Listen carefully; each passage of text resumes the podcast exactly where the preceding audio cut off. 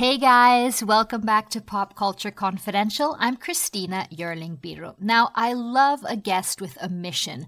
And for my guest, Jessica Yellin, former C N N chief White House correspondent, changing how we receive and process the news is her goal. As she says, separating the news from the noise and offering people news without having a panic attack, that's what she would like. Now she's bringing her vast reporting experience in journalism to a new project via social media, namely Instagram. And as well, through her new novel, she is showing us new ways of processing and thinking about how our news is reported. L A native and Harvard graduate Jessica Yellin's award-winning career includes reporting for C N N, A B C, M S N B C, and as C N N's White House chief correspondent. She's reported in depth from the last three campaign cycles, interviewed presidents, officials, and candidates. In two thousand ten, she won a Gracie Award for her reporting on the intersection of women and politics. And just a few weeks ago, she released her first novel. It's called Savage News, and it's the story of an ambitious journalism navigating the often crazy landscape of cable news in the White House. Obviously, it's built on many of her own experiences. Write what you know, as she says. And just wait till you hear some of her stories and some of the notes that female reporters get from male bosses. Apparently, your hair is very important when reporting on policy issues. Jessica Yellin's interest in politics came early. After graduating, she was an intern at the Clinton White House. I started by asking her what she learned from this job experience and how it led her on the path to journalism. I grew up in a family that talked about politics at the dinner table, so I always thought I would be in politics. And you're right, right out of college, I worked in the Clinton White House, and I would always observe that there are two things that could stop a room cold. One was the president walking in, and the other was that one T V that was in the corner of every room. And back in those days, there was only one twenty-four hour cable news channel. It was C N N. So it was that one T V with C N N, and whenever they were reporting on the White House, that would also stop the room cold. And I realized how much influence the people on that T V had um, inside the White House. And that's when I got my first sort of inkling and taste to be a White House correspondent. That's what you wanted to do. And that's so interesting to read about your early journalism career, because you were one of those young women that really took um, drive, ambition. You worked from the ground up. You were a new um, reporter in Florida and, and covering just about everything. Tell me a little bit about that early time and what that taught you.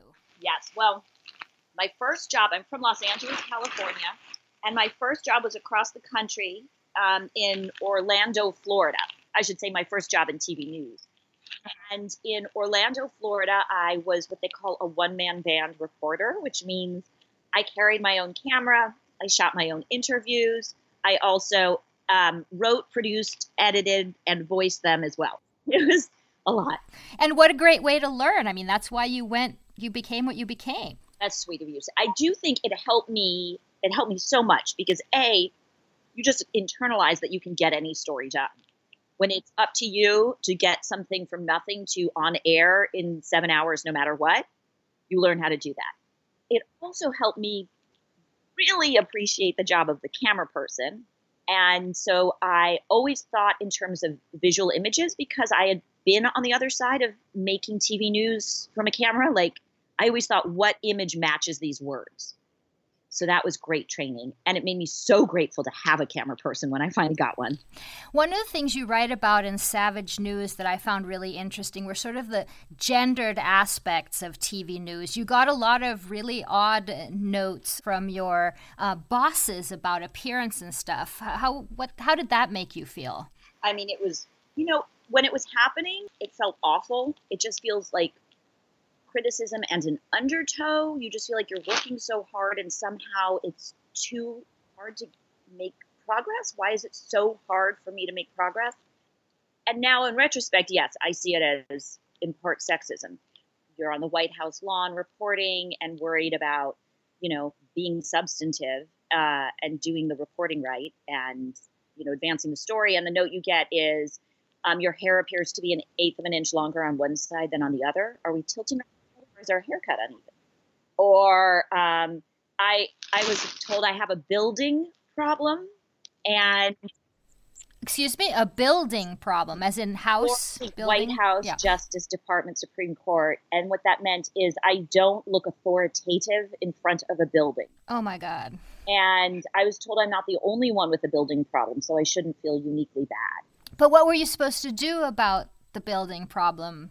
Grow a penis? Or I mean, it's really not about – and I mean, that is the whole point, is that your power to change it. Yeah. Um, and I'll tell you, I'm not, I'm, I'm quite short, petite.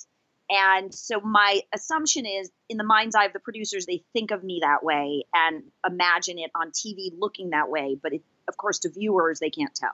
No, of course not. Um, and it's just a way of saying you, you don't have the gravitas we want, even though I'd be older than other, you know, guys were doing, whatever. You get the point.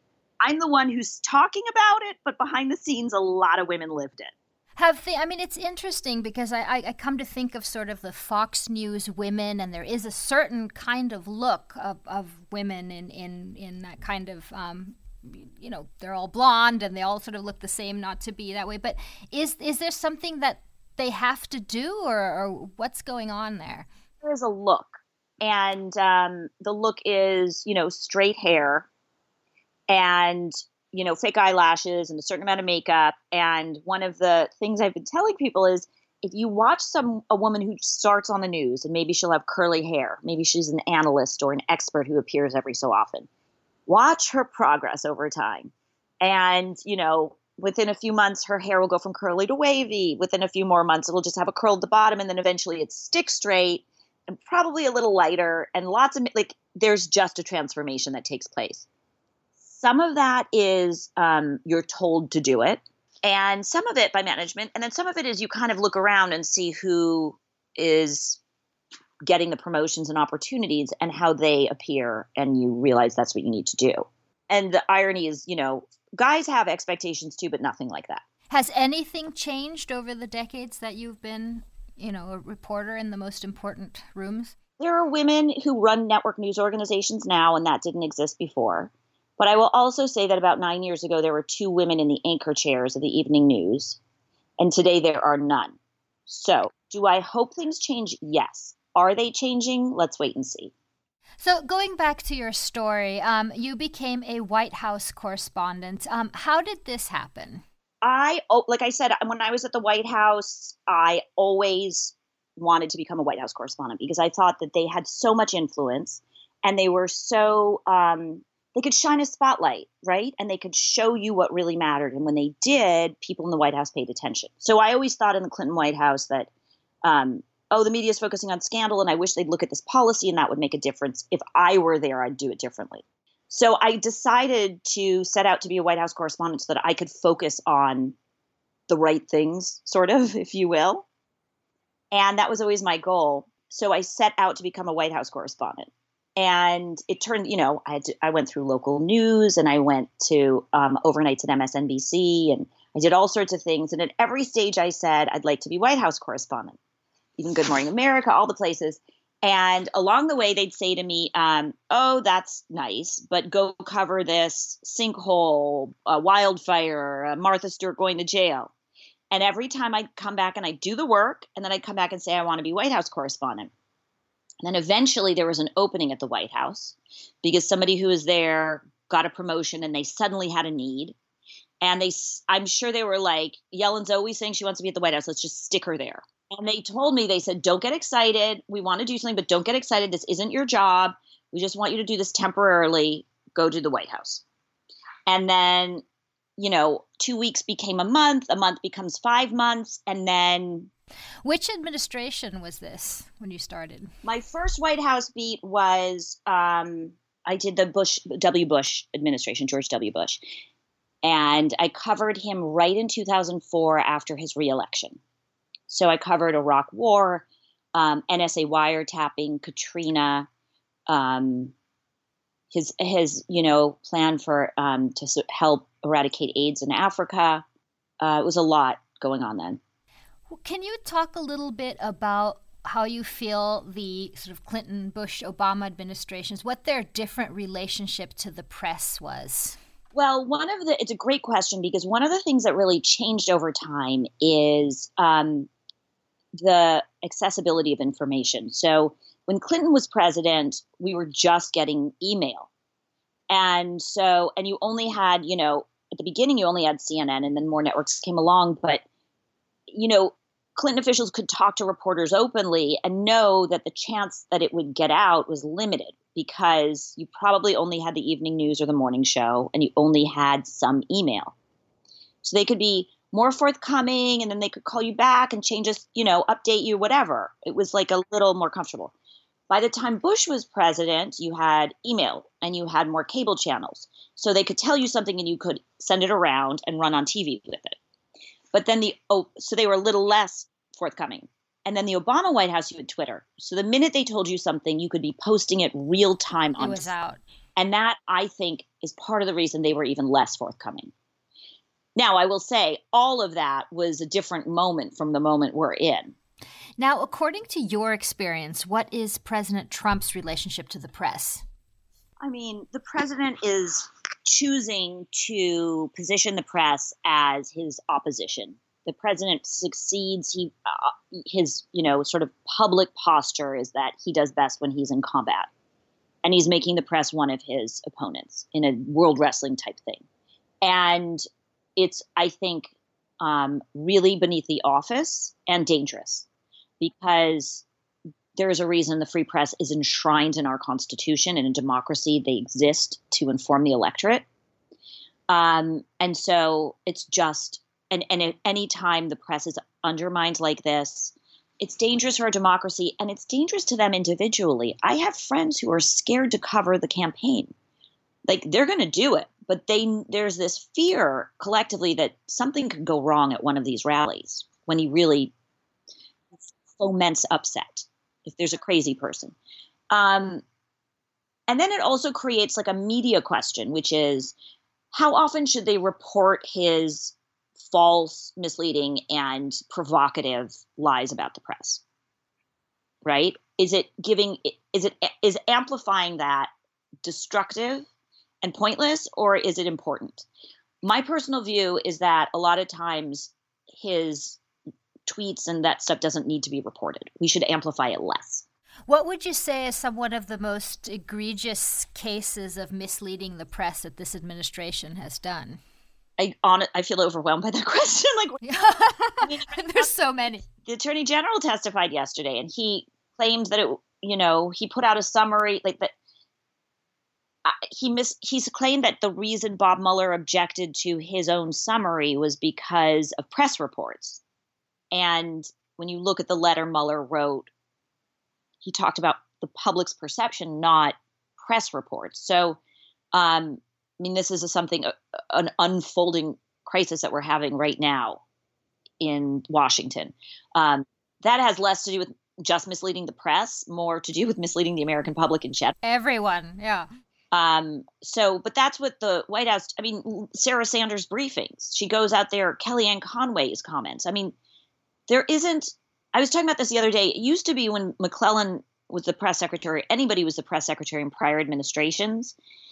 When the press felt they were misleading, we'd say, aren't you worried about destroying your credibility, that you'll no longer have credibility? We don't talk about that anymore. Like, it's as if we don't expect this White House to be truthful at all anyway. They don't have credibility. So you can't say you're going to lose your credibility because there's no credibility. So we're in an era where we expect fabrication all the time. And I think it's important to realize there's so much cynicism about Washington right now, but this is a different, this is different. In the past, it wasn't like that. So over many years now, um, the volume of the news has elevated. There's constant breaking news. There's pundits. Your goal has been, as you have said, to give us news without a panic attack, to sort of separate the news from the noise. So you've started your own project, reporting um, via social media, via Instagram. Tell me about this. So on Instagram, under my handle, which is at Jessica Yellin, Y E L L I N, I report the news in a um, daily fashion, as often as I can. Right now on Book Tour, it's hard. Um, I do one story in depth and try to cover um, a little bit of the rest. The idea is there's an audience of people who want information told differently. And I can give you succinct, smart, analytical information about a big story during the day. And a lot of what you get from the news can be overwhelming, and everything's a mountain, nothing's a molehill. And a lot of these places aren't very attentive to differentiating because they want your eyeballs at all times. So they make everything mega. And what I try to do is say, okay, here are these four things that all the news networks are talking about. These three things are noise. You can pay attention to them if you want, but it's like reading a gossip magazine. This story over here, that's news. It matters. Here's what it means. Here's why you should care. Here's what happens next. You're done. And the idea is to make the news accessible and digestible for um, a, lar- a different audience. Now, we're getting coming into a new election cycle. Everything is starting already um, for twenty twenty. How do you feel that the uh, media is handling the coverage so far, and what are you sort of worried about going forward? Well, you know, in the novel Savage News, um, I write about a young woman who's always wanted to be White House correspondent. Her name's Natalie Savage. And um, she works in a cable news channel, and she's vying to get the job of White House correspondent for her cable channel. And one of the things she comes up against is um, sort of management that is both obsessed with her hair, just like I had, and with the ratings. And, you know, she has to go on these stories that will get them ratings. And she has to decide how much she wants to play along with that to get ahead, or how much she feels like that's just at odds with her whole purpose in being in the news. Um, and so she weighs that, and that's one of the dramas that plays out in the novel.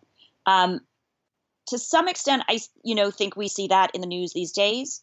Um, for me, I think that pontificating about the twenty twenty outcomes, who's going to be the front runner, who's going to be the nominee, who will win for president, it's kind of a waste of airspace. It doesn't, we don't know.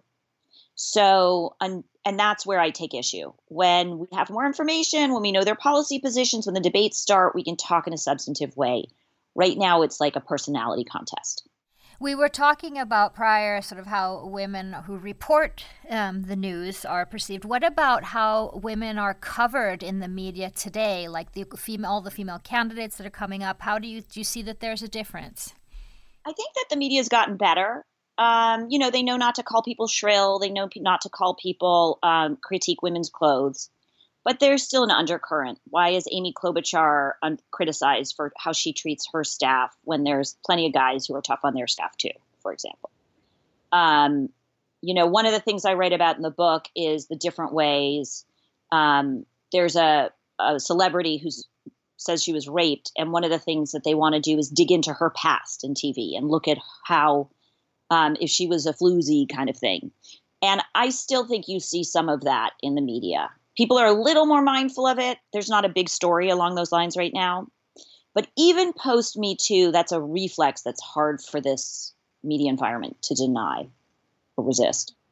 You wrote a very interesting um, op-ed about the Kavanaugh case. Um, can you talk a little bit about that and what your feelings were about the reporting there?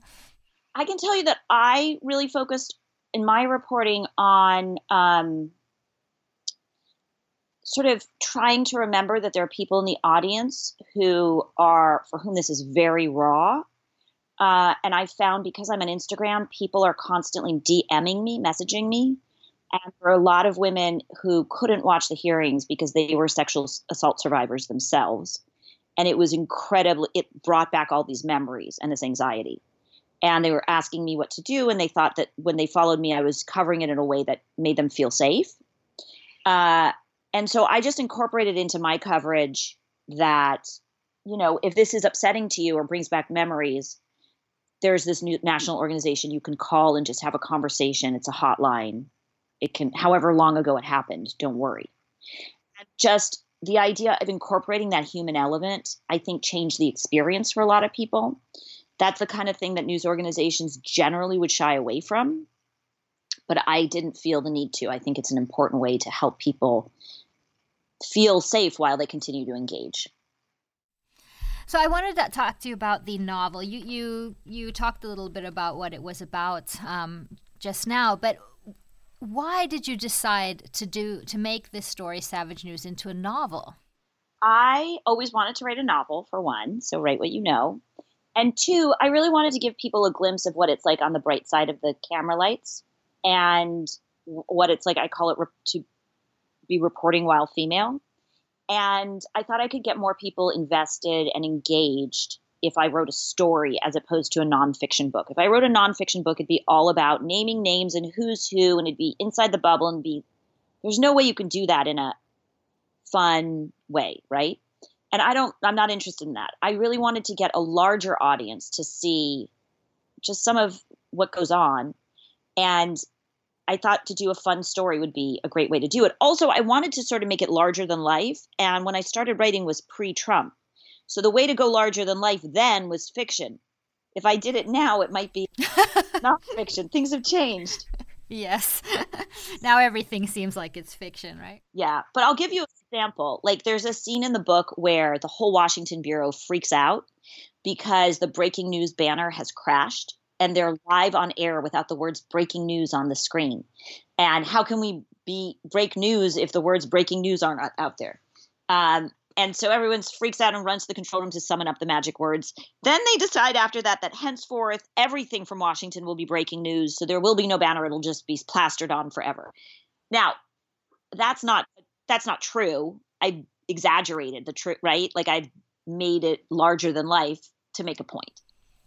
But it is true now, almost, right? I know. I was I've had this debate with people who are like, no, no, it's true. Yeah.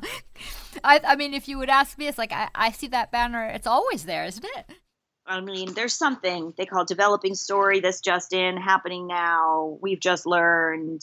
Well, you had that feeling. Well, finally, Jessica, are you positive going forward about the state of journalism and the media? I make a distinction between journalism and programming. So journalism, to me, the practice of journalism is alive and well. My former colleagues, the reporters in Washington, are kicking butt. They're doing great work um, on the beats, getting, investigating, getting news to the American people and unearthing important information. On the, at the same time, many of them work inside organizations that too often prioritize things like ratings and hair and the way those two things interact.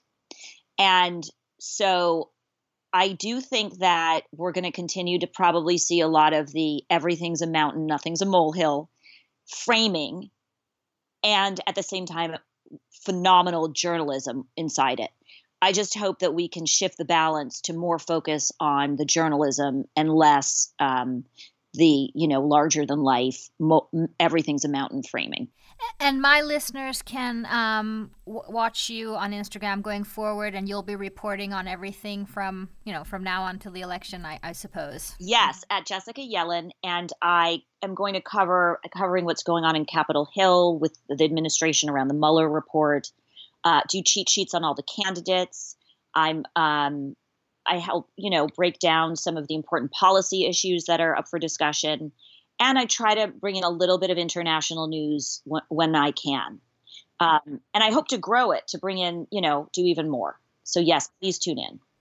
And your hair will be straight on both sides. You know, I mean, the irony is like I was so trained to do the hair T V look. I still do it. Oh, yeah? I can't break myself of it. Hopefully for a next generation that will let their hair go curly. Okay, well, good. Jessica, thank you so much for taking your time with me and for taking this approach to um, to news. We really need people like you out there. Thank you. Thanks for having me on.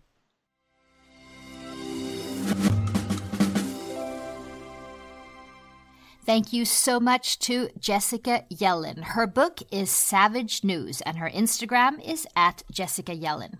And thank you for listening. You can reach me on Twitter, at PodPopCulture, or at Christina Biro. And if you have a moment, please rate and review the show on iTunes. It's really helpful. This show was edited by Julia Scott, and I'm Christina Jerling-Biro. See you next time.